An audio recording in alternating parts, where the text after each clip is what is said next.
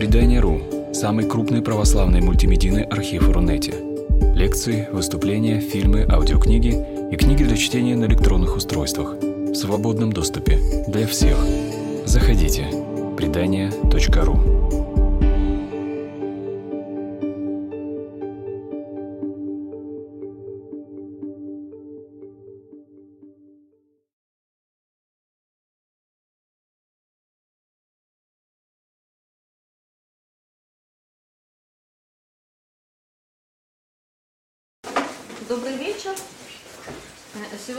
с вами лекция будет посвящена э, работе Ивана Александровича Ильина о сопротивлении злу силой, которая была опубликована в 1925 году в Берлине и которая стала, по его собственным воспоминаниям, результатом 20-летнего 20-летних размышлений. Ну, мы с вами понимаем, что 20-летних размышлений это начиная с революционных событий 1905 года.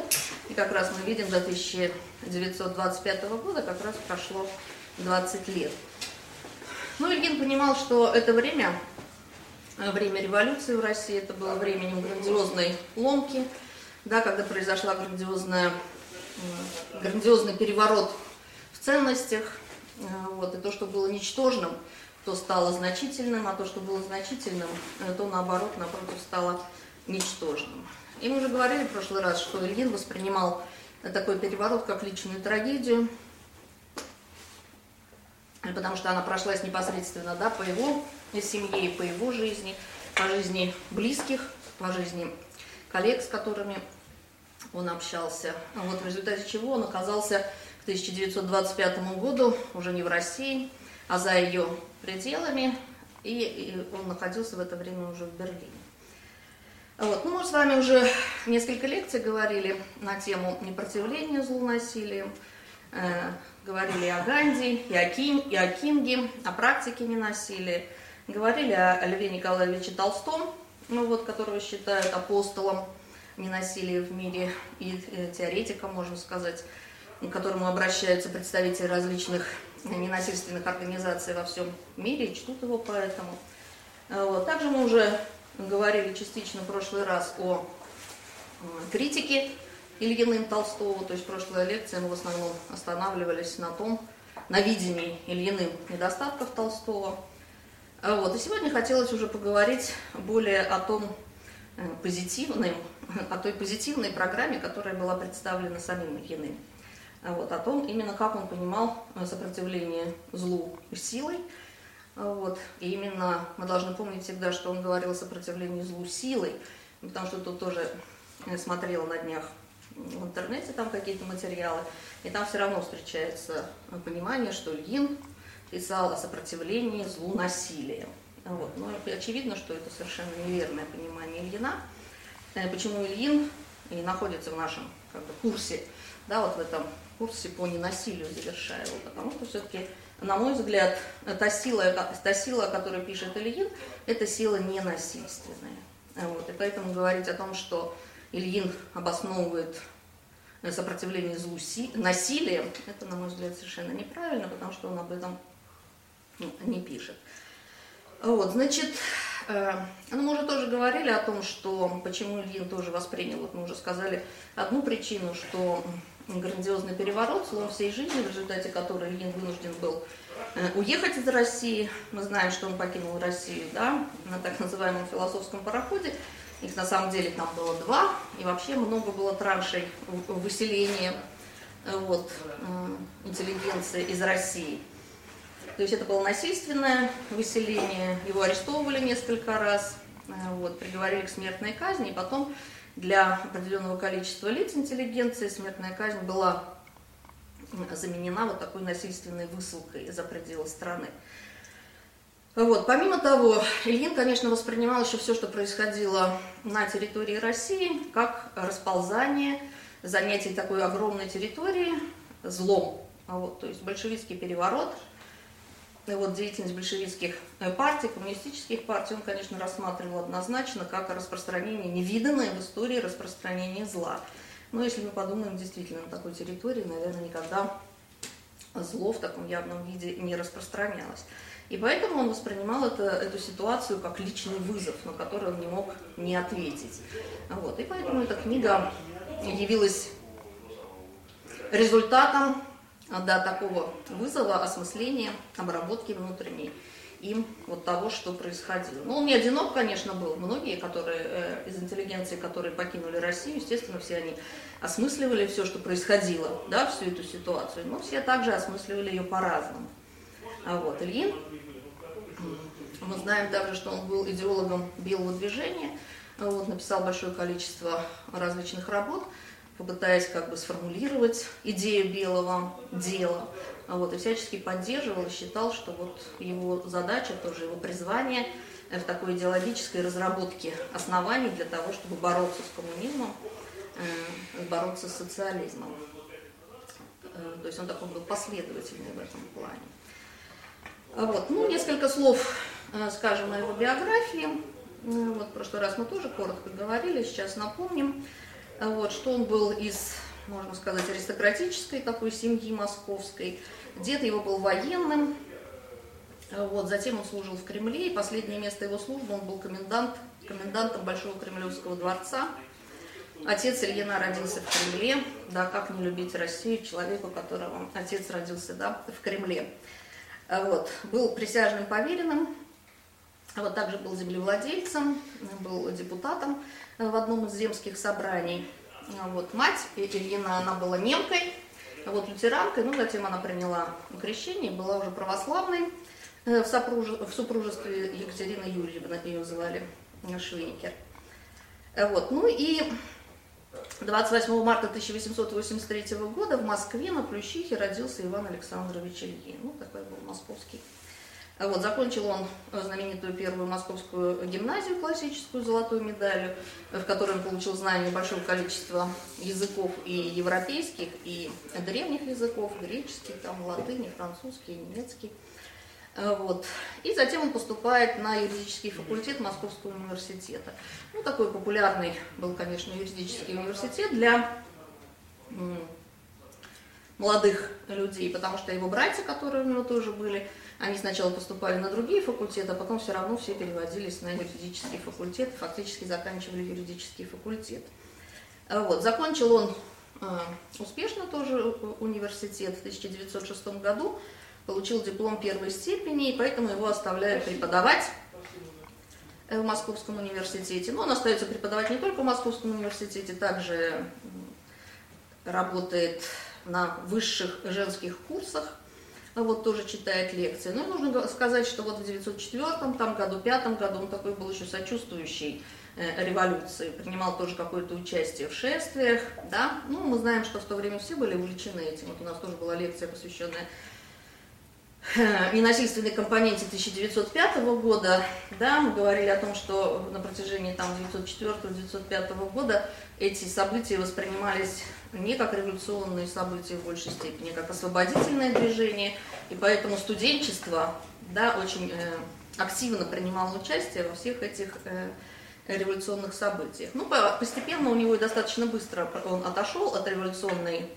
от революционных своих увлечений, потому что у него более были, призвание было, было выражено к академическим интересам, то есть ему очень нравилось учиться, он был очень прилежным, он был исключительно трудолюбивым, то есть перерабатывал огромное, огромное количество информации, вот такой был тщательный, очень скрупулезный. Ну и читая работу, конечно, о сопротивлении злу силы, мы это все прекрасно видим.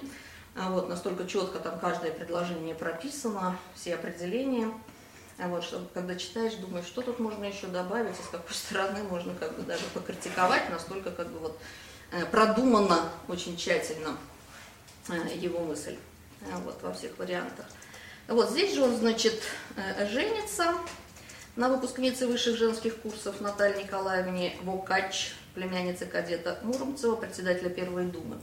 Вот, можно сказать, что он такой был, семья у них единственный раз вот он как женился, так он и до своей собственной смерти. Уже в 1954 году он прожил с женой, ну, у них не было детей, но тем не менее такие были у них очень хорошие отношения. Вот. Она его, естественно, сопровождала и при высылке, вот, при этой и переносила все тяготы жизни за рубежом, которые пришлось им понести, э, вот, потому что не так все было просто, даже когда их э, выгоняли из страны, то им не разрешили же брать ничего, ни денег, э, вот, ни собственность никакую продавать, там две пары кальсонов, одни брюки, один пиджак, одно пальто, там шляпу и две обуви. И вот все, что можно было взять с собой и вывезти из страны. Ну и понимаете, что люди приезжают в другую страну, даже вот себя сейчас представить, с таким багажом, легко ли будет там устроиться, э, вот за границей. Ну и э, Ильин уже начиная с 1903 года начинает э, свою творческую деятельность, то есть он начинает э, выпускать, писать уже большое количество работ философского плана, и о государстве Платона, и о Канте, и о Фихте он успел написать, и идею общей воли Жан-Жака Руссо, и про Аристотеля, и про Шеллинга, да, то есть очень много, и такие были достаточно объемные, серьезные работы все у него. Вот.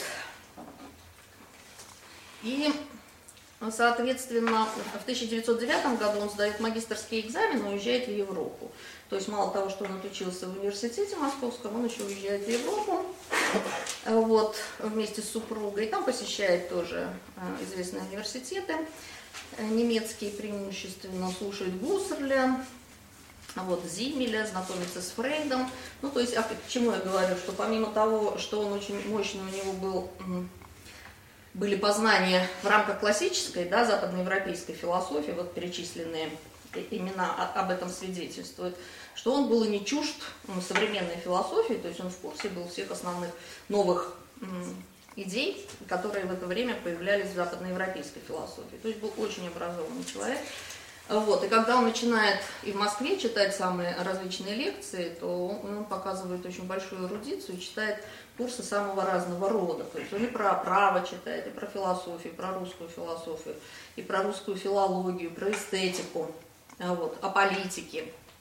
Вот, то есть на самые разные темы да, он обладал такими обширными познаниями, но о чем говорит большое количество его э, написанного им, по-моему, там сейчас порядка 28 томов уже издано.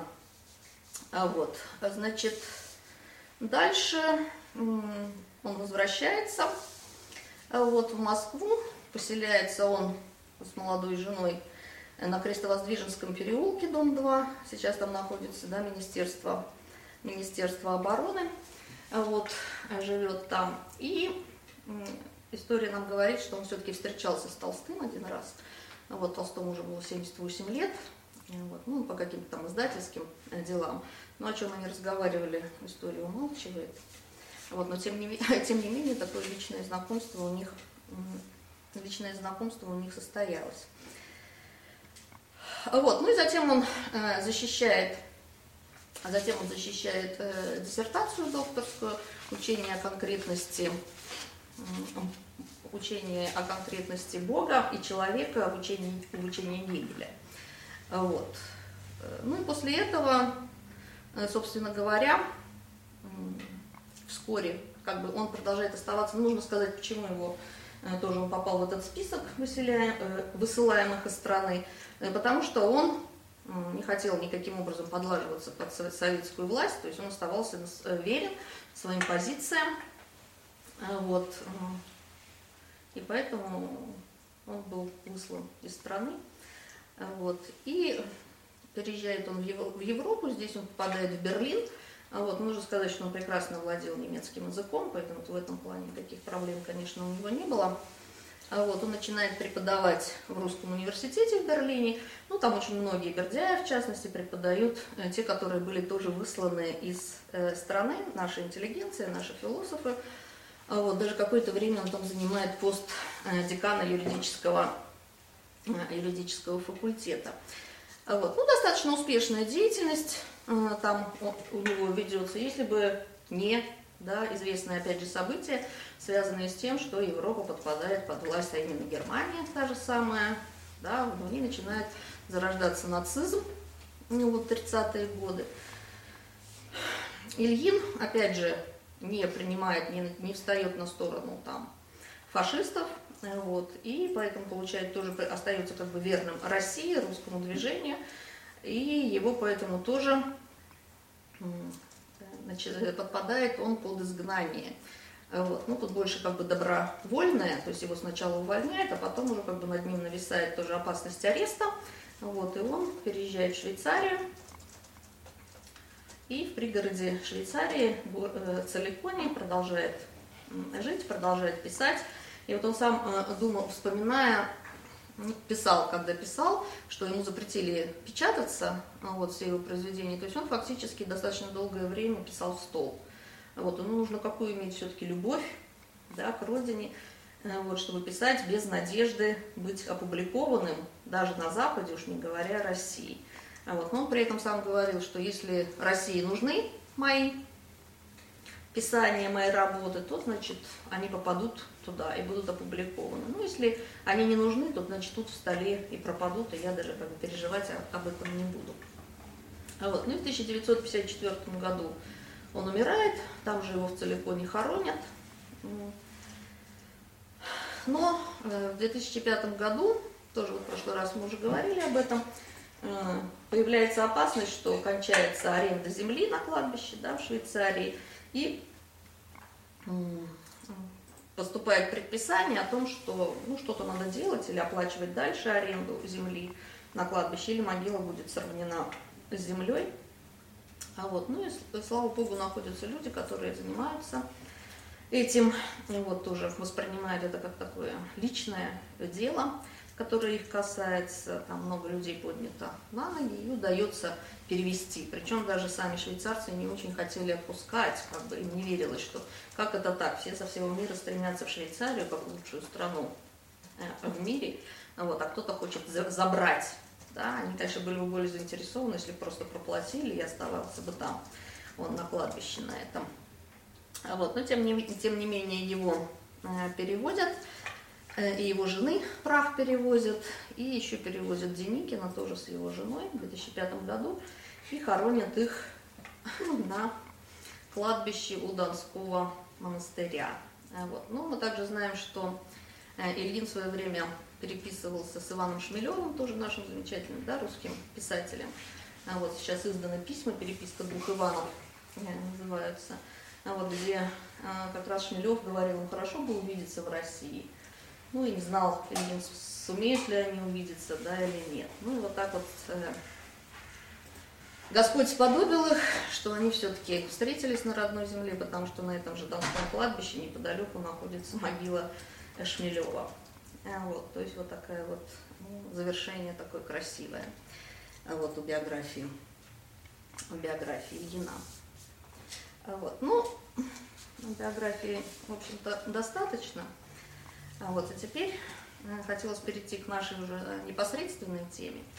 А вот, ну, ну, конечно, политических, хотя Ильин написал много всяких разных да, произведений, начиная вот с э, сопротивления злу ну, силой, а вот, дальше у него большой блок статей вот этих самых, посвящен а, социально-политическому анализу э, ситуации в будущей России, которые объединены в два тома, да, наши задачи. А, вот, у него прекрасные произведения, которые совсем другого жанра, которые он писал уже в последние годы жизни, вот в этой самой Швейцарии, да, книга тихих созерцаний, книга раздумий, поющее сердце. Ну, там вообще такие как бы зарисовки, с, очень такие лиричные, а вот, при этом такие духовные. Ну, очень большое, когда я читала, получила очень большое удовольствие, даже чисто такое художественное. А вот. Ну, мы остановимся сегодня на а, его вот, э, взглядах, как нам быть со злом, что такое зло. Ну, эпиграфом Ильин берет э, слова из Евангелия от Иоанна, и сделав бич из веревок, выгнал из храма всех, также и овец, и волов, и деньги у миновщиков рассыпал, и столы их опрокинул. Ну, тут мы даже видим в самом уже, да, эпиграфе, на что настроен Ильин, а он настроен на то, что да, он нам показывает как бы христианский взгляд, ну, ставит себе задачу, вот, и показывает, что христиан христианство вовсе не исключает вот такого вот действия в рамках э, своих идей. А вот как здесь продемонстрировал Иисус Христос. Ну и главная задача, которую он пытается обсудить в этом, он ее прямо проговаривает, Вот, она звучит так. Может ли человек, стремящийся к нравственному совершенству, сопротивляться злу силой и мечом? И вторая немножко как бы перевернутая. Может ли человек, религиозно приемлющий Бога, его мироздание, свое место в мире, не сопротивляться злу мечом и силой?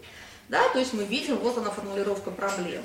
Ну, Ильин говорит сразу о том, что э, формулировка проблемы очень важна, вот, потому что когда мы формулируем проблему и озвучиваем ее таким образом, да, то мы тем самым уже как бы в этой проблеме выявляем все основные части, которые должны э, присутствовать, когда мы вообще задаемся этой, этим вопросом. Да? То есть должно быть человек какой, не просто любой человек, а какой тот, который стремится к нравственному совершенству, сопротивляться злу силой и мечом. И вторая часть, может ли человек, какой опять же, религиозно приемлющий Бога, его мироздание и свое место в мире. Да, то есть видим сразу сколько условий. То есть не просто человек, который шел по улице, да, и вдруг ему говорят, бери меч и сопротивляйся злу. Да? удивимся такому. А то есть он оговаривает очень много условий, при которых это даже вопрос можно, задачу такую поставить. Вот. Ну и книга, мы говорили, тоже состоит из нескольких частей. Одной из этих частей является критика толстовства, да, говорили в прошлый раз как раз э, погребение набальзамированного толстовства. И вторая часть посвящ... Э, Ильин уже прописывает свои собственные идей по этому поводу. И он говорит о том, что, я чуть-чуть повторю, в прошлый раз мы тоже говорили, потому что не все были, э, что сначала нужно расчистить да, площадку для постановки проблемы, и самое главное в этой расчистке это прояснить основные понятия. Вот он же э, критикует Толстого именно за то, что Толстой все говорит, насилие, насилие, добро, зло, но он не определяет эти понятия. Вот, поэтому Ильи начинается определение понятий. Главное понятие, которое он определяет, это, конечно, добро, зло. Вот. И добро и зло он определяет через введение двух других характеристик, которые непременно должны находиться вместе. Это духотворение и любовь. Да? И тогда что такое? Одухотворение – это самодеятельное обращение к объективному совершенству. Да, мы говорили тоже в прошлый раз, что духовное Ильин понимает как то, когда человек самостоятельно и внутренне обращается к объективному совершенству. То есть он начинает строить свою жизнь из э, высшего доступного ему понимания красоты, добра и истины. То есть он не говорит о каком-то всеобщем, да, э, а он говорит о, о том Э, содержаний, которое доступно тебе самому, внутренне. Но как бы это твоя высшая планка, что ты считаешь. Вот как бы это духовность. Вот, и он говорит, что когда человек стремится к духовности, то у него появляется сила очевидности. Сила очевидности это что? Это более ясное видение. Да, видение чего? Видение ситуации, более ясное видение э, участников Э, ситуации, более ясное видение намерений, более ясное видение смысла ситуации, более ясное видение результатов, да, каким может привести, э, если мы поступим тем или иным способом в данной ситуации. То есть вот это всеобщая проясненность, вот, которая, мы говорили в идеале, приводит к Бога познанию и Бога общению. Да? То есть вот такая человеческая устремленность вверх – к духовному, она постепенно как бы раскрывает его очи, и он начинает совсем по-другому видеть окружающий мир. А вот. И вторая составляющая – это любовь. А вот. Любовь он понимает как силу, которая устраивает, устанавливает живое тождество между мною и любимым мною. То есть это некое единство. И вторая характеристика – это сила принимающая, принятие другого. То есть вот для него тоже важная очень тема, которую он в своих социально-правовых э, вот, взглядах а, обсуждает, что принятие другого тоже вот такая важная характеристика любви. И тогда что у нас получается? Что добро – это одухотворенная любовь, а зло – это противодуховная вражда. То есть если есть одна из характеристик, а другой нет, то это будет неподлинная любовь. Вот, э, как правило, Например, ну, мы можем тоже в жизни увидеть, что человек очень умный, да, что это как раз проясненность, да, у него какая-то есть устремленность, но совершенно лишенный любви. Да? Мы даже если тут обратимся э, к Библии, да, что если ты любви не имеешь, то кто ты такой, кивал там звучащий, ты никто. Вот. И с другой стороны, если, например, человек не имеет духовной составляющей, ну вот он такой любящий, мы тоже прекрасно понимаем, что тогда он может вместить в себя все что угодно, самого там низкого человека, он может принять, да, самые негативные черты, он может способствовать в любви, там, распусканию, разнузданию любого, ну, того, кого он любит. То есть любовь слепа, э, если она не одухотворена, считает Ильин. Поэтому вот для того, чтобы определить добро, должно быть, во-первых, одухотворенность, очевидность, и второе, это вот любовное принятие, расширение как бы круга любви. Вот. Соответственно, когда мы говорим о зле, то здесь у нас что будет? Прямо противоположно. Это будет противодуховная и вражда. То есть, с одной стороны, это направленность да, против духа, а вторая, второе это направленность против любви. Вот, значит, э, это мы сказали. И дальше еще он рассматривает то, что уже в прошлый, в прошлый раз подробно говорили, я просто коротенько скажу. Э, следующие понятия тоже, с которыми у Толстого э, проблема, это... А может, вы сюда можно сидеть? Нет? Не загораживаете там? Угу. Кому сюда? Так можно сдвинуться, да.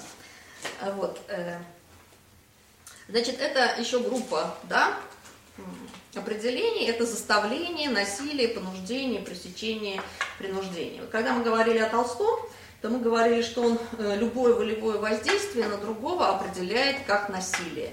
То есть если ты обращаешься не к любовности человека, да, не к его сознанию, а оказываешь волевое давление на человека, то мы уже, Толстой определял это как насилие. Э, Ильин же говорит, что это очень ограниченное понимание насилия, и поэтому он вводит э, целую большую классификацию, вот, для которой, например, наиболее большая, да, объединяющая категория, это будет заставление. То есть, когда мы обращаемся к воле, минуя вот эту вот любовность и очевидность, то есть, когда человек не слышит, не понимает, да, тогда мы вынуждены оказывать волевое воздействие. И здесь он рассматривает разные э, способы волевого воздействия, такие как психическое, физическое, э, понуждение себя самого, понуждение другого. То есть мы можем заставлять себя самого психически и физически, и мы можем заставлять другого точно так же психически и физически. Это целая у него такая иерархия развернутая получается волевого воздействия на другого. И самое главное, что он вводит как бы определение чего, что не всякая сила зла здесь. Да?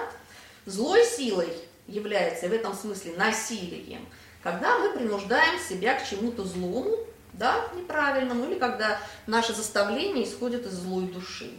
Вот. Если же мы принуждаем другого человека или понуждаем или себя самого к чему-то доброму, наши цели направлены к добру, да, тогда и как бы мы сами имеем добрую душу, вот, то таким образом мы не, не осуществляем насилие, а мы осуществляем просто заставление или понуждение. Ну вот это очень такое вот э, расширенное терминологическое э, у Ильина получился анализ, э, вот, который показал, что вот Толстой принимал только там физическое э, заставление, э, заставление себя самого, психическое заставление себя самого, а все, что касается физического заставления другого, все это он обозначал насилием, неважно куда направлено. Вот. Ну и дальше, как бы обсудив вот этот весь э, букет, можно сказать, основных понятий, Ильин продолжает свое путешествие для постановки проблемы. Он говорит так, постановка проблемы может осуществиться когда? Когда нравственно благородная душа ищет своей любви религиозно верного, волевого ответа на буйный напор извне идущего зла. Видите, тоже очень все непросто, очень много составляющих. Поэтому он как бы перечисляет, отдельно выделяет пункты, а вот, э, когда мы можем поставить эту э, проблему. Значит, у нас должно быть прежде всего наличие подлинного зла. Второе. Верное восприятие зла. То есть мы должны увидеть, да, распознать, что это зло, а не добро.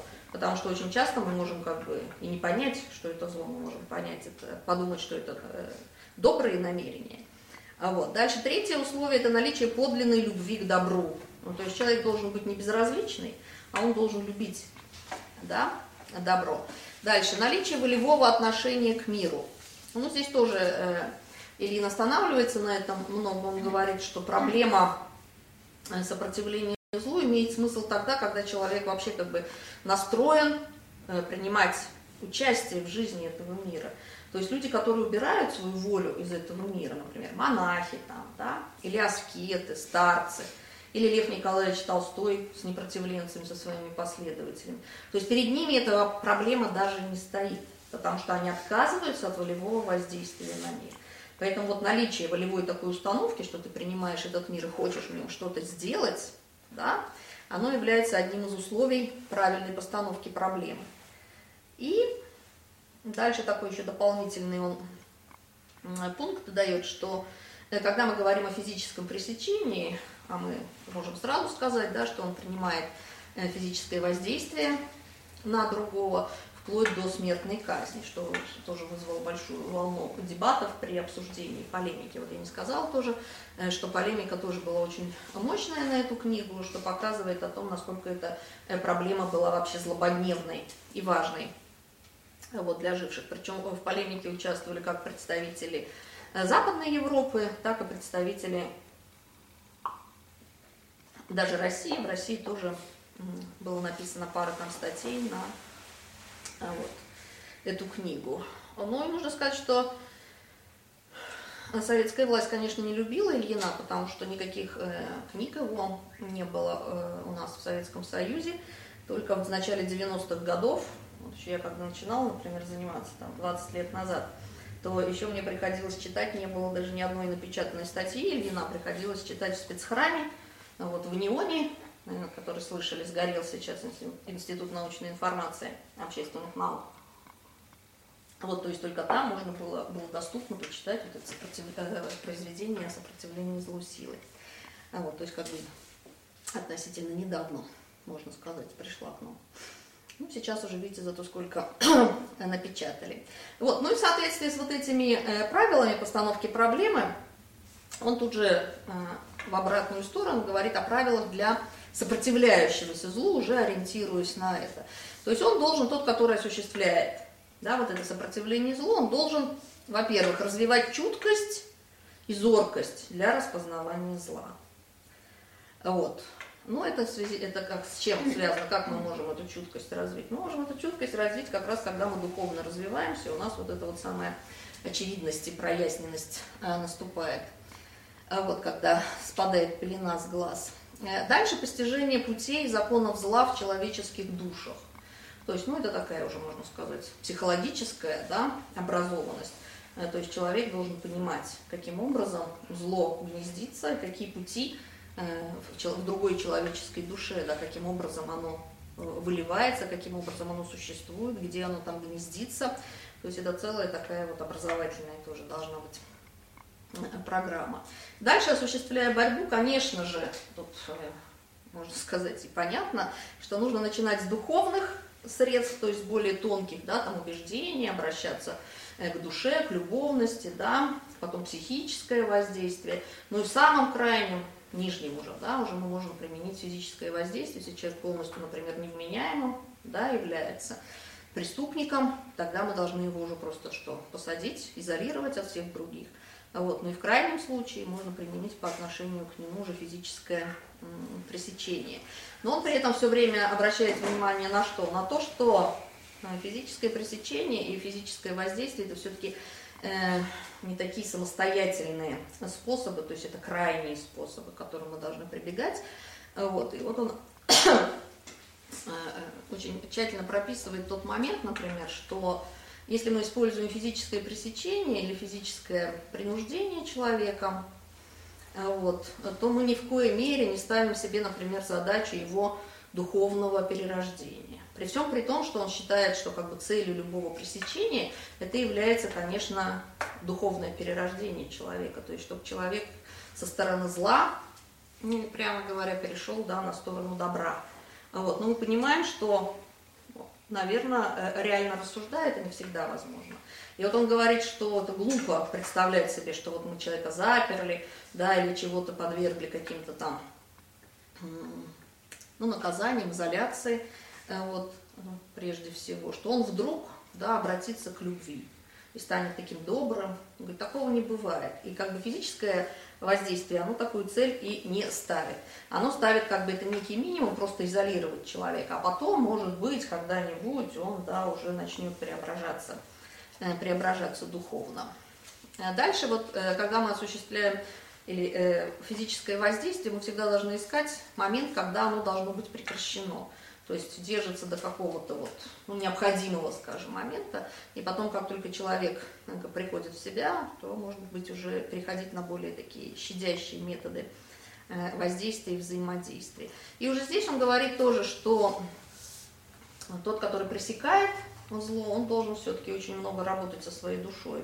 Он должен проверять внутренние истоки и мотивы своей личной борьбы со злом. Потому что ясное дело, что человек, когда осуществляет физическую э, борьбу со злодеями, да, то помимо того, что у него, как бы, может быть, праведный гнев в какой-то момент, в какой-то момент он может туда примешивать и свои собственные мотивы, ненависть, ну, кто-то любит там пострелять или помахать оружием, да, то есть свои личные проблемы решить, вот уже они как бы подмешиваются, и вот он говорит, что нужно все время анализировать свою душу, чтобы вот этого э, не происходило. Э, дальше тоже такой следующий момент, который обсуждает Ильин, это то, что каков должен быть предмет любви, и что такое любовь, и каковы должны быть границы любви. И вот здесь он, нужно сказать, солидарен с Толстом. На самом деле у них с Толстом очень много общего, вот, гораздо больше, нежели кажется отличного ну, в конце, может быть, как бы э, скажу. Вот он как раз здесь с Толстом солидарен э, в том, что вести борьбу со злом можно только из любви. То есть только человек любящий, человек, обладающий любовью, в состоянии вести такую борьбу со злом. Но опять же, э, Толстой о своей любви со злом, да, а Ильин о своей любви со злом. Что понимать под любовью? Мы уже сказали как бы общее да, определение любви, но тут Ильин говорит о том, что а любовь-то бывает разная. Да? Сначала он вводит два различия главных у него любви. Это любовь мирская и любовь духовная. Мирская любовь, он говорит, проистекает из того, что нам с кем-то где-то когда-то очень хорошо, вот, мы начинаем любить этого человека, и это любовь, которая всегда говорит «да». То есть, что бы ни попросил любимый, мы говорим «да», хочешь туда пойдем, да, Хочешь это? Да. Хочу это? Да, да, да. Ну и в результате он говорит очень часто, где оказывается этот любимый. Да? То есть происходит распускание, разнуздание любимого. Вот. А другая любовь, разновидность любви, которую он вводит, это любовь духовная. И вот он говорит, что эта духовная любовь, она способствует совершенству любимого. А вот это любовь, которая способна говорить «нет». То есть если человек видит, что любимого понесло не в ту сторону, он должен просто сказать «нет», несмотря на то, что любимый может быть очень недоволен, эмоционально реагировать и все. Но человек, который осуществляет духовную любовь и способен говорить «нет», он тем самым способствует как бы возрастанию э, своего любимого. На то, что в прошлый раз я уже говорила, что любовь, э, Ильин говорит, что любовь, духовная любовь – это любовь к совершенству любимого, или к любимому в его совершенстве. То есть, когда мы духов, с духовной любовью относимся к другому, к ближнему, то как бы в этом ближнем мы видим что? Мы хотим возрастания его совершенства. И мы должны видеть облик Божий, да, и способствовать тому, чтобы этот облик Божий как бы проявлялся в человеке. То есть, если, э, чтобы человек становился все более совершенным. И своим отношением, своей любовью мы должны способствовать именно этому.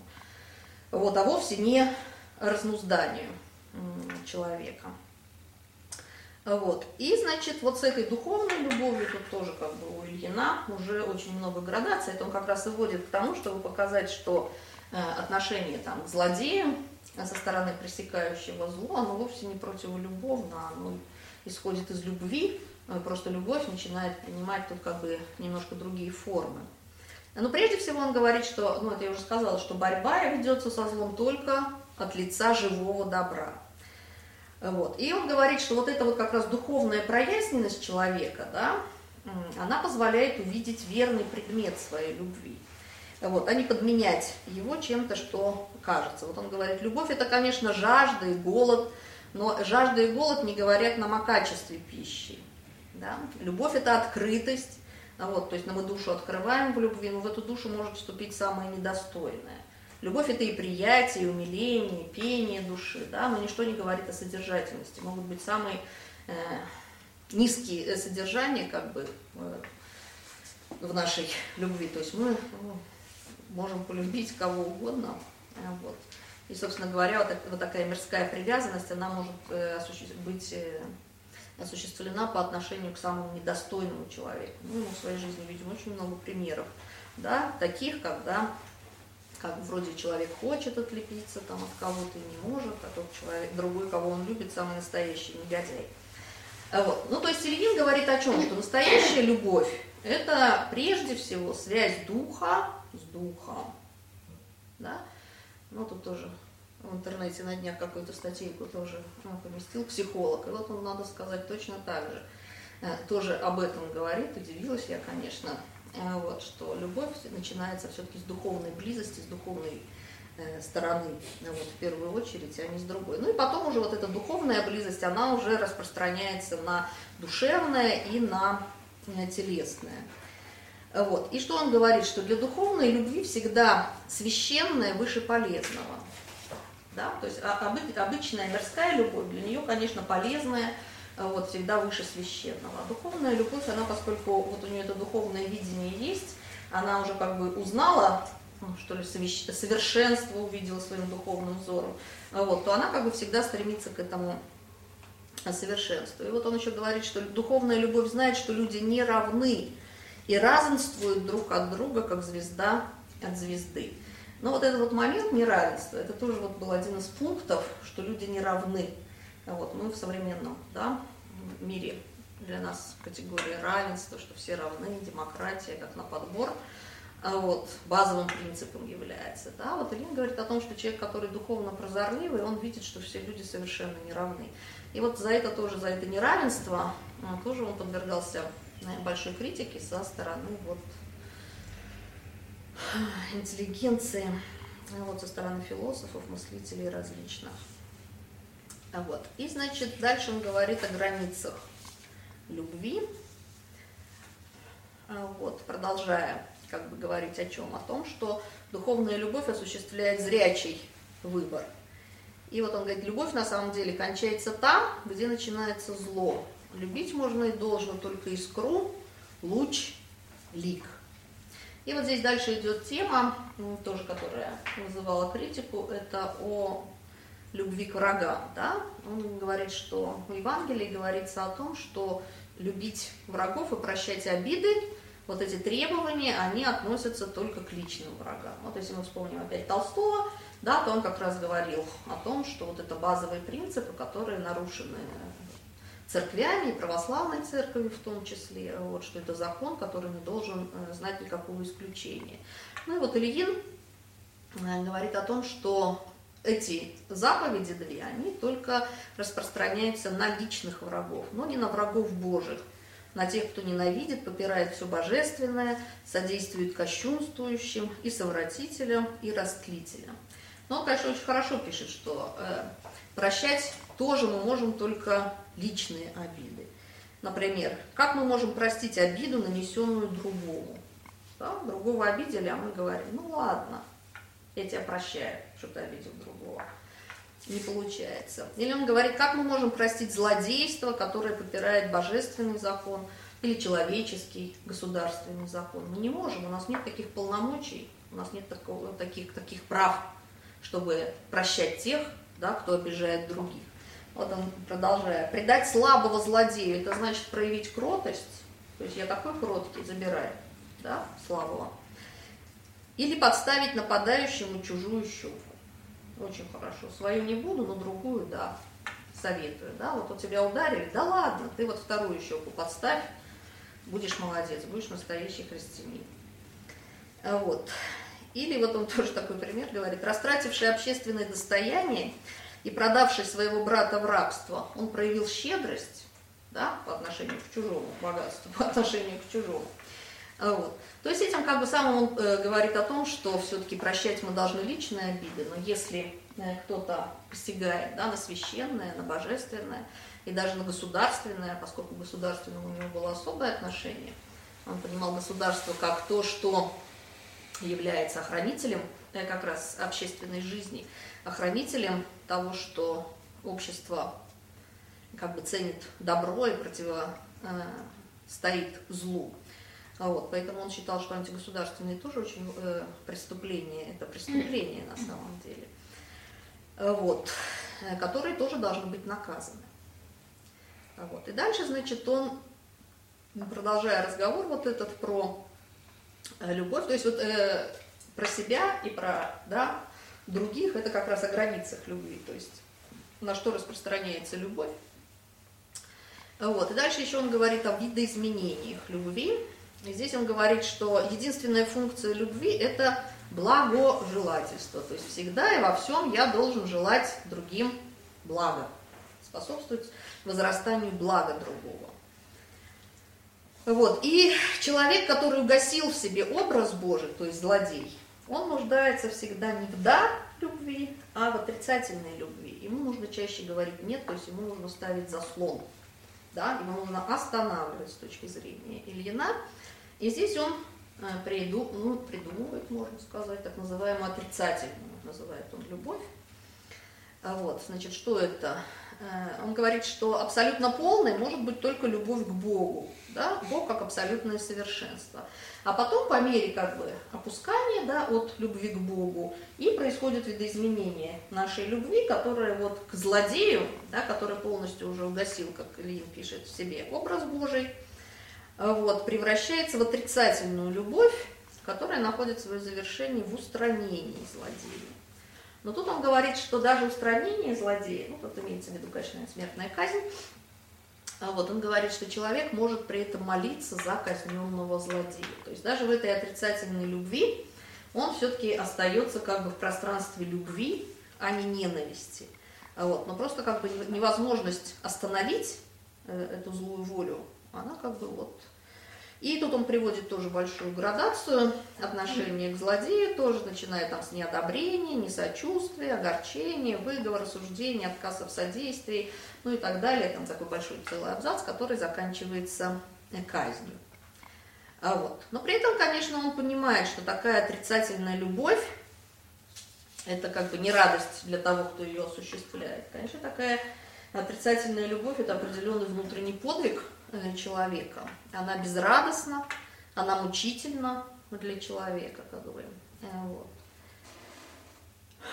Но, тем не менее, некоторые люди как бы призваны к именно такой, к осуществлению такой отрицательной любви.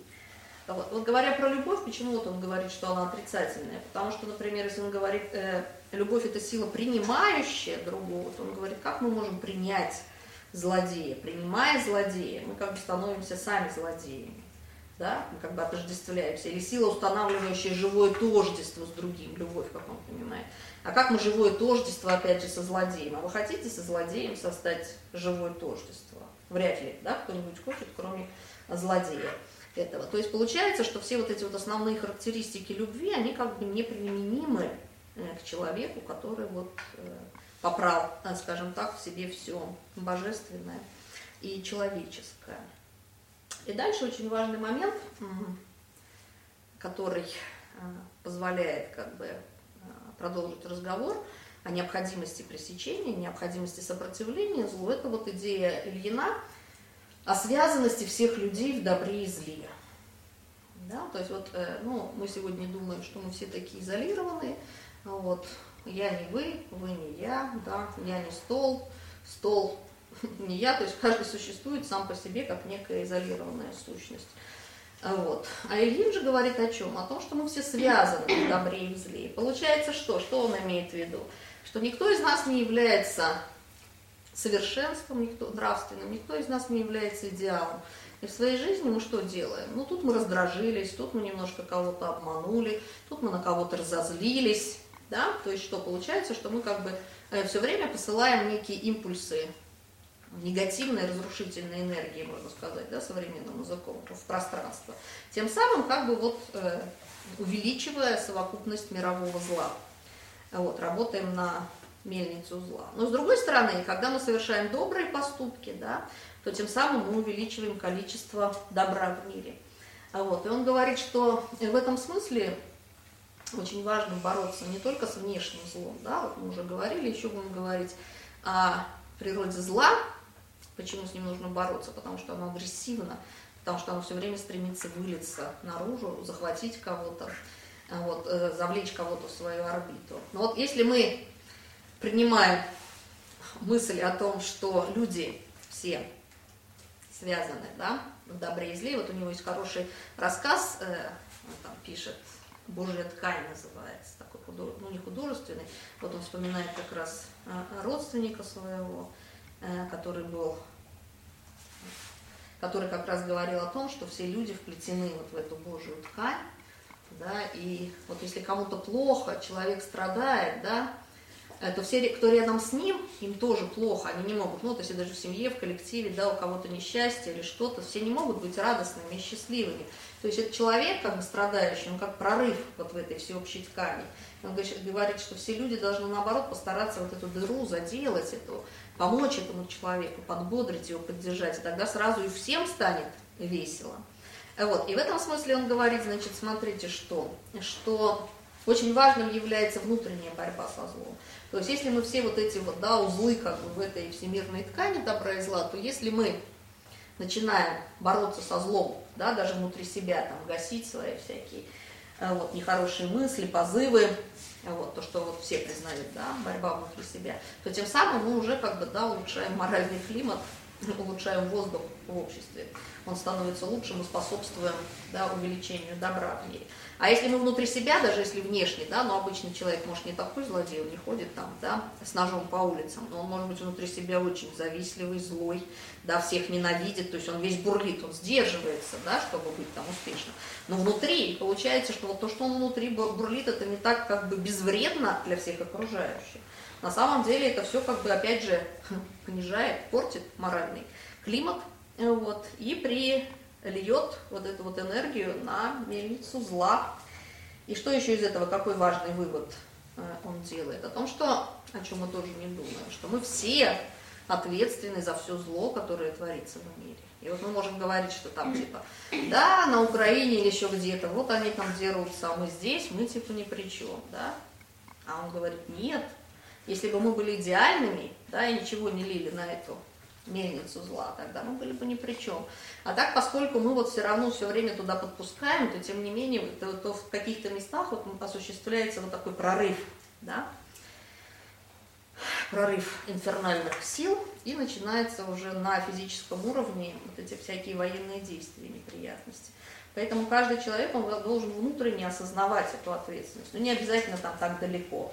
Он говорит, может, соседу, да, э, в каком-то пограничном состоянии, а вы пришли, и вместо того, чтобы, да, как-то поддержку, а какой-то раз импульс, такой злобный сбросили на него, а он потом взял что-нибудь там, например, с собой может сделать. Вот. А вы будете сидеть и утром говорить, да я вообще, да он какой-нибудь там пьяница, я вообще ни в чем не виноват.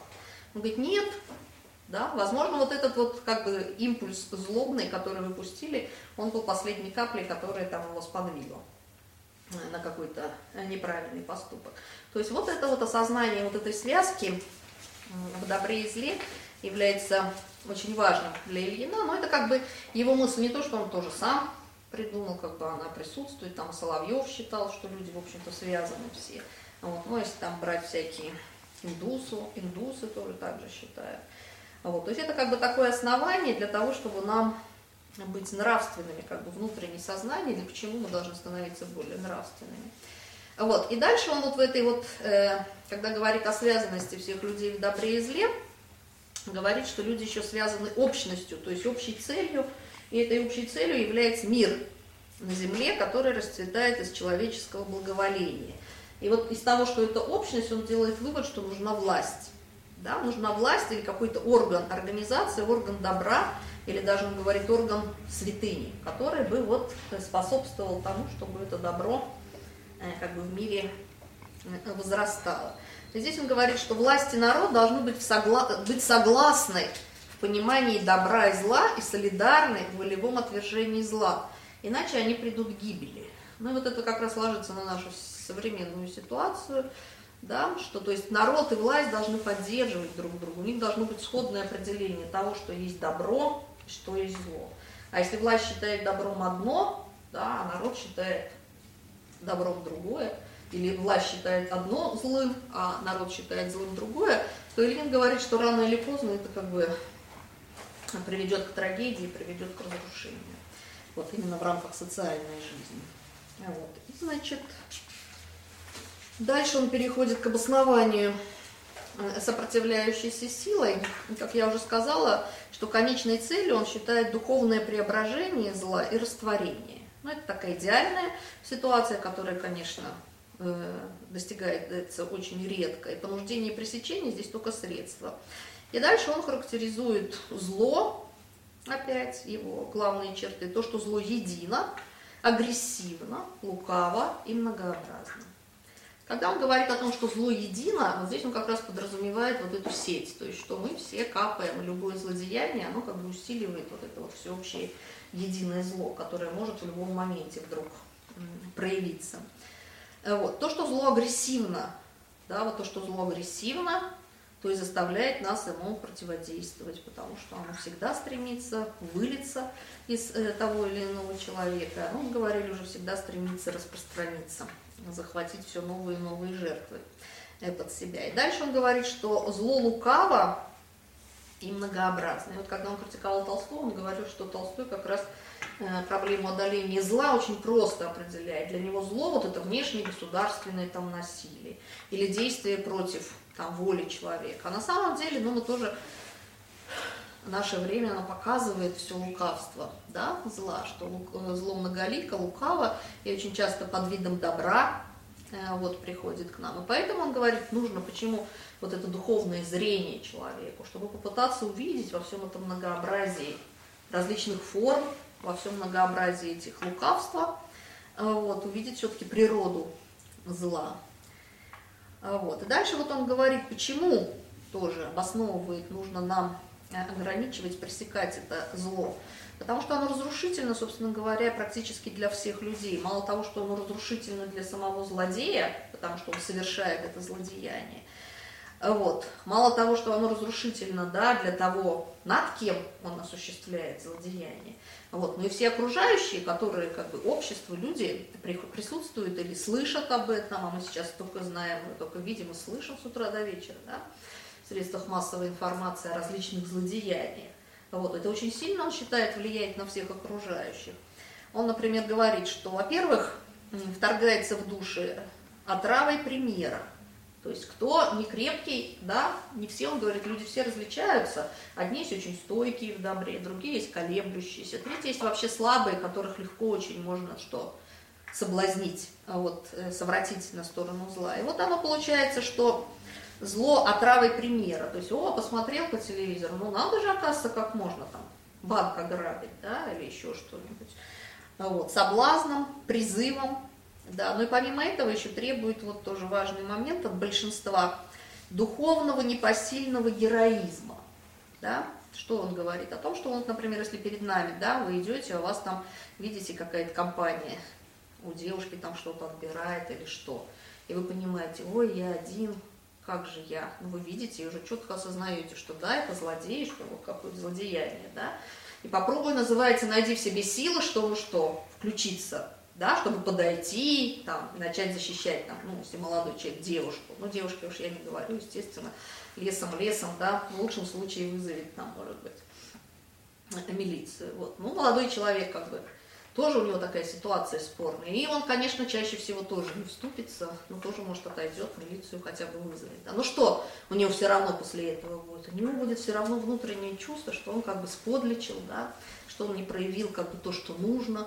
Ну, в такой ситуации другой скажет, ну, ему скажете, ну, ты, конечно, прав, но куда ты против там 10 человек, что вот они тебя там просто тоже бы избили, да, но даже несмотря на это, все равно у человека, то есть вот в этом плане Ильин как бы исследует, он говорит, что вот когда человек не может, он так становится, он как бы действительно не мог совершить здесь подвиг, у него не было сил, но тем не менее, как бы вот это вот э, тяжелое и гнусное ему все равно остается у него в душе, что он не смог проявить решимость, да, э, в данной ситуации. Вот, поэтому внешнее понуждение необходимо, как я уже сказала, прежде всего, чтобы не данный человек не совершил да, злодеяние, э, вот, остановить эту волю в ее злом поступке. Дальше ограждение других людей от злодеяния, от отправляющего воздействия. И также удержать от пути злодействия людей, которые способны соблазниться и увлечься им. То есть они должны видеть, что почему-то он говорит, обосновывает вот эту государственную силу, которая должна как бы пресекать насилие. Потому что вот в данном случае он уже говорит, что злодей должен видеть, ой, окружающие люди должны видеть, что злодейство наказано. Да, что существует система, которая работает. И это какую-то часть несознательных людей сможет остановить вот в, этой, в их э, проявлении, в их стремлении как бы под, кому-то подражая совершить какое-то злодеяние. То есть главной задачей пресечения это является отрезать пути злодейству, оставляя открытым путь единения. А вот, то есть вот э, Ильина делает вывод, что вот такое служение, да, которое вот сопротивление злу, не сводится к употреблению внешней физической силы, а состоит в создании уверенной перспективы ее применения. Да, вот о чем я сказала. То есть э, злодей должен быть зна э, знать, что он будет наказан, другие люди должны видеть, да, что преступления раскрываются, что злодеи сидят э, в тюрьме. Но сейчас у нас тоже мало э, такого показывает о раскрытии преступлений. А вот. И дальше он уже непосредственно переходит к рассуждению о мече и праведности. Ну, то есть вот он опять задает уже этот вопрос непосредственно, может ли человек да, оставаться праведным, должен ли он сопротивляться злу силой. Вот. И он говорит, что в результате того, что вот мы уже посмотрели в книге, мы можем дать такой ответ, что физическое пресечение и понуждение могут быть прямой религиозной и патриотической обязанностью человека.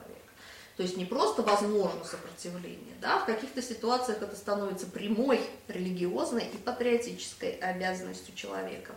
И дальше, вот поскольку эта его часть глава называется с праведностью, да, о мече и праведности, вот он обсуждает эту проблему – каким образом? А может ли человек, ну, вот как и первая да, формулировка у нас э, стоит, может ли человек, стремящийся к нравственному совершенству, да, и вдруг осуществлять вот такое пресечение физическое? Как это? Э, является ли нравственным? Как это можно обосновать? Вот. И тут Ильин говорит, что в рассмотрении вот этой проблемы можно выделить практический и теоретический уровень. С точки зрения теоретической, он говорит, конечно, любое убийство человека не может быть нравственно оправдано. Любое убийство человека с точки зрения нравственности это есть преступление, это есть зло. Вот, на уровне нравственности. Да? Оно не может быть оправдано при любых условиях.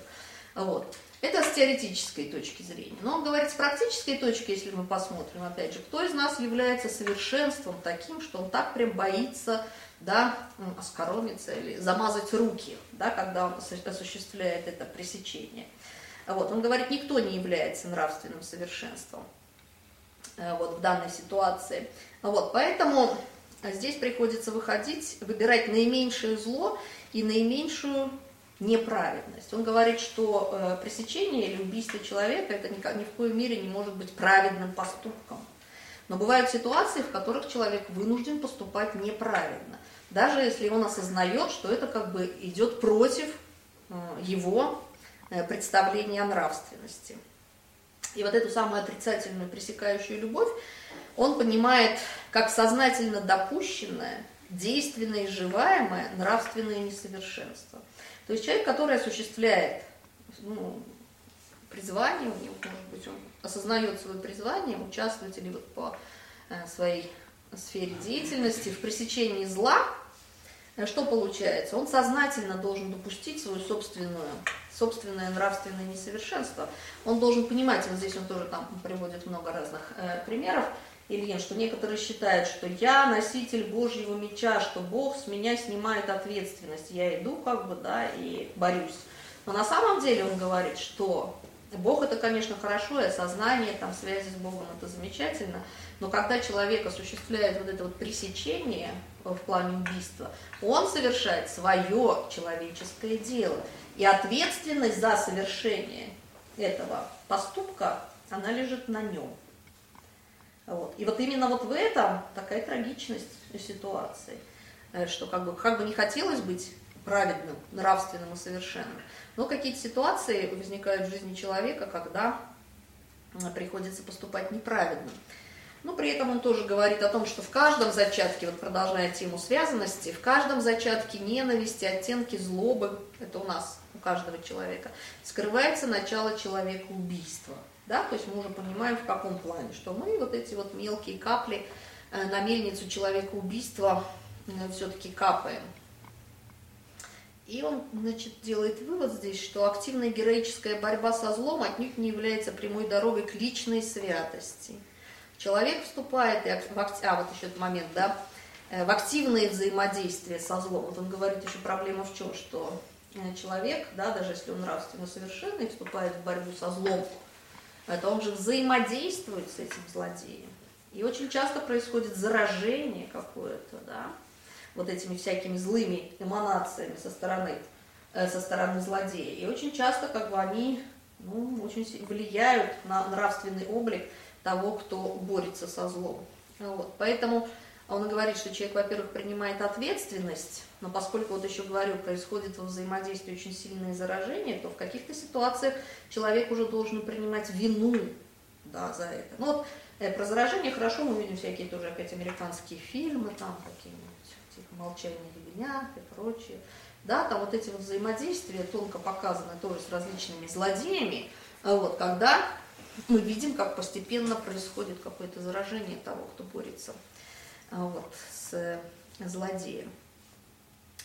И, значит, э, что он еще говорит, что сопротивление злу силой и мечом возможно не тогда, когда оно возможно, а тогда, когда оно необходимо. То есть, еще повторяю, что это крайний э, момент, крайний момент. И дальше вот тоже важное вот продолжение этой темы, называется у него раздел о духовном компромиссе. Вот. Он говорит, что вопрос о сопротивлении злу – это вопрос религиозного характера, мироприемлющей любви. И мы должны понять, что из этой ситуации нету идеального исхода. То есть как бы мы ни хотели найти идеальное и быть чистыми в данной ситуации, у нас это не получится. То есть духовный компромисс, он говорит, что ситуация борьбы физического пресечения зла – это ситуация духовного компромисса. Вот. А что, в чем этот компромисс? В том, что мы должны принять свою личную неправедность в борьбе со злодеем, как врагом Божьего дела. Ну, вот в прошлый раз мы тоже говорили, что э, недостаточность Толстого, ну, как выявляет ее Ильина, не только он, я тоже с этим согласна, что он да, оставляет человека только на уровне моральном, как бы уничтожая вот эту вот духовную связь во всех сферах его, вертикаль духовную. Вот, то... А, и получается, что что? Что вот если мы находимся на уровне моральном, да, замыкающем человека, связывающем человека с человеком, то тогда убийство человека является всегда злом. Да? Но существуют ситуации в нашей жизни, там, например, к вам домой ворвались какие-нибудь, предположим, злодеи, да, вы очень нравственный человек. Естественно, если вы нормальный человек, у вас есть дома какое-то оружие, вы будете защищать да, свою жену, там, своих детей и так далее, а не сидеть просто и не уговаривать злодеев, чтобы они этого не делали. Такая же ситуация, там, если на страну, на святыни, да, кто-то нападает, портит, кощунствует, грозит уничтожением, то человек вынужден как бы э, подниматься над этой нравственностью, да, и переходить как бы вот э, уже подключаться, можно сказать, к этому духовному служению. И вот этом как раз компромисс и заключается, что ты должен как бы понять что ты уже не нравственно совершенный, но при этом ты также осознаешь, что вот Бог тебя там или ситуация жизненная призывает к такой задаче, которая, к такой ситуации, в которой ты не можешь поступить иначе, и ты поступаешь таким именно образом. Ну, опять же, тоже много фильмов всяких американских, которые тоже там показывают, как вот, типа, какая ситуация складывается, да, там обращается в полицию, полиция там не работает, не действует, и герой принимает, как бы, решение самому, там, да, разобраться с какой-нибудь бандой, которая там, а вот, и как бы осуществляет такое вот э, что-то подобное. Вот, значит, а, и здесь, значит, какой критерий? Да, критерий старый и всем известный, кто с мечом к нам пришел, от меча и погибнет с одной стороны, а с другой стороны, если ты принимаешь решение, да, э, участвовать в, в пресечении зла, поднимая меч, то, что ты готов должен быть от такого же меча, быть убитым. То есть он говорит, что э, решение, когда мы принимаем, мы должны быть готовы э, умереть. Да? То есть наша жизнь и наша смерть являются как бы ценой, которую мы ставим на кон, принимая решение осуществлять такое пресечение. Вот, но мы видим, опыт нам показывает, что многие люди как бы ставят свою жизнь да, на кон и принимают этот вызов. Но вот как это ни странно, можно тоже тут вспомнить Толстого, здесь как бы Толстой, хотя совсем все по-другому, да, смотрел, но ведь он тоже принимал фактически вот то, что смерть, да, и жизнь как свой личный выбор. Когда вот он в ситуации, э, мы говорили, помните, что если злодей хочет там убить кого-то, кто с Толстым в одной компании находится, а вот, то Толстой говорил, что я могу предложить себя вместо жертвы. Вот, то есть получается, что как бы он готов тоже отдать жизнь. Да? То есть вот критерий вот этой жизни и смерти, получается, Толстого тоже присутствует. Вот свою собственную жизнь за, э, чтобы не нарушить, не нарушить свой э, принцип. Ну и, конечно, он говорит, что только лучшие люди призваны к борьбе со злодеями. Да, и вот тут такой хороший тоже момент, в пику как бы современным нашим многим деятелям. А вот, вот зачитаю маленькую цитатку. Счастливы по сравнению с государственными правителями монахи, ученые, художники, созерцатели. Им дано творить чистое дело чистыми руками. Но несут или осуждение должны они нести политику и воину, а благодарность к ним, молитву за них, умудрение, очищение, так как только благодаря им у них чистые руки. Да? И вот современная, когда раскачка идет всяческих да, выступления, они забывают, и бесконечная критика, потоки критики в область э, органов государственных, они забывают о том, что весь порядок и держится только благодаря этим органам. Вот, Ильин здесь поэтому пишет. И хороший он приводит тоже э, пример из Амбросия Медиаланского, который говорил о печали ангелов, которые выполняют на земле поручения Божие. Да? То есть ангелы в небе, что им, как хорошо с Богом. А вот они в гармонии, в раю находятся. Но когда нужно Содом и Гамору сжечь или еще что-нибудь, что Бог говорит им, летите, ангелы, летите, и они покидают да, вот эту свою гармонию, свой замечательный райский мир и выполняют вот эти пресечения, да, уничтожение там, злодеев, вот, грешных э, людей. И, конечно, последний момент здесь очень важный тоже, это вопрос об очищении души. Значит, понятно, что голос совести нужен всем, каждому человеку, вот он говорит правителям больше всего. И поэтому пресекающий, он должен заниматься непременно очищением своей души. Потому что если душа чиста, то такого будет и поступок. Ну, можно тоже вспомнить э, цитату о том, что чистому все чисто. Да? Если у человека чистая душа, то его поступок будет чист, чтобы он не сделал. А злодей с грязной душой – даже если он по форме сделает правильное деяние, то все равно оно будет как бы нечистым деянием. Вот, и поэтому он говорит, э, пресекающий должен осуществлять очищение и перед борьбой, и после борьбы. То есть перед борьбой он должен, что такое очищение? Он должен как бы продумывать все свои мотивы, все свои действия борьбы с точки зрения, вот опять же, как мы говорили, высшего, доступного ему понимания истины, добра, справедливости. Вот. Но если религиозный человек, то понятное дело, что он может прибегать там, к таинству исповеди, да, к молитве и так далее. Но он говорит, что даже если человек не религиозный, то он тоже должен как бы, да, вот проводить вот это вот э, как бы, э, размышление. Вот.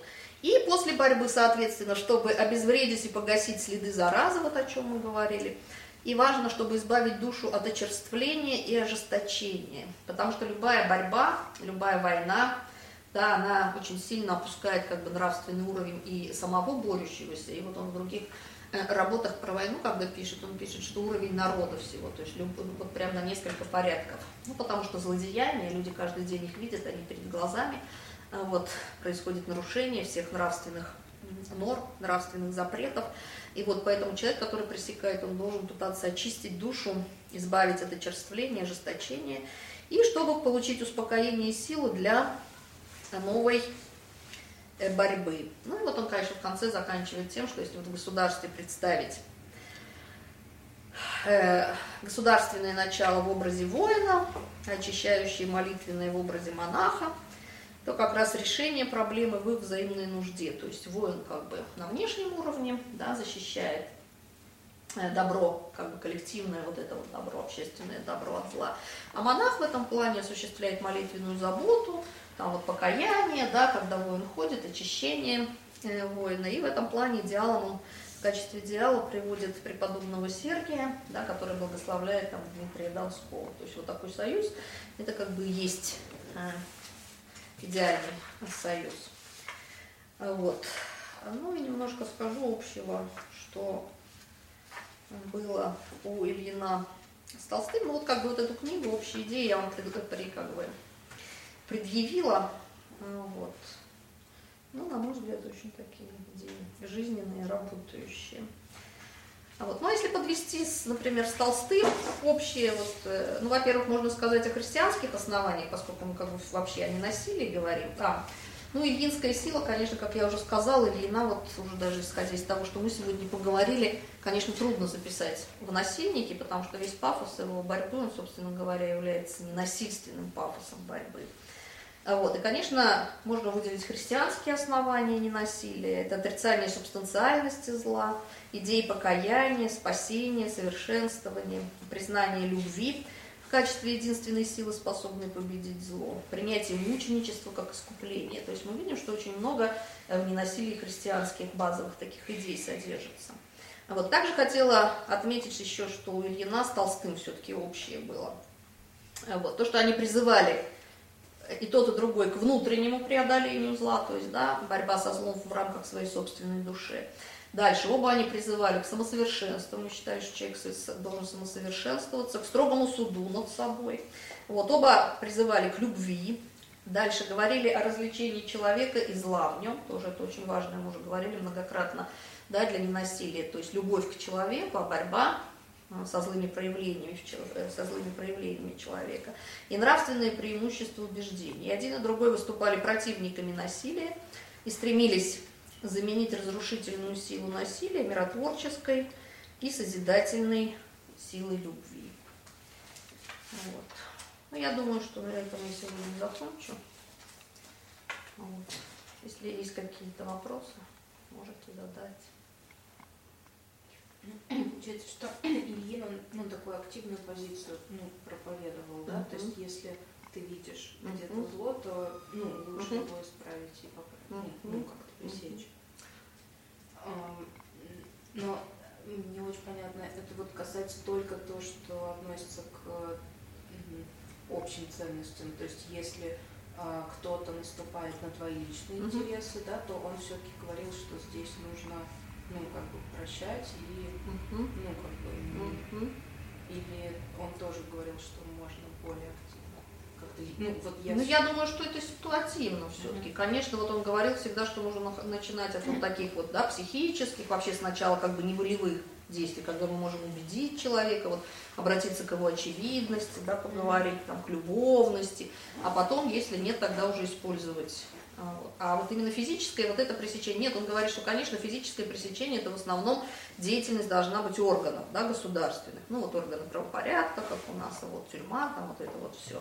Но, говорит, при этом любой человек, если он чувствует, да, вот это вот призвание внутреннее, если вот эти вот э, признаки, которые мы говорили, он присутствует, да, при действительном проявлении зла, да, он чувствует как бы в себе силы сделать, то он может как бы заниматься, как бы и пресечь зло. Э, сам. Вот. Ну а в личной жизни как тут? Тут вот нужно по лестнице идти. Вот здесь он говорит, что это духовное должно быть видение, чтобы определить, а это зло или не зло, а какой способ я могу вот... Поэтому тут все равно остается вот эта вот задача как бы личностного да, совершенствования, возрастания, и в соответствии с ней, но вот нужно вот именно не забывать вот это вот, да, крест, что с одной стороны мы к личности, к совершенствованию стремимся, а с другой стороны мы должны еще вот эту вот любовность как бы, да, не терять, вот, а как бы с людьми близкими выстраивать такие отношения, ну, хорошие, любовные, вот, в этом смысле.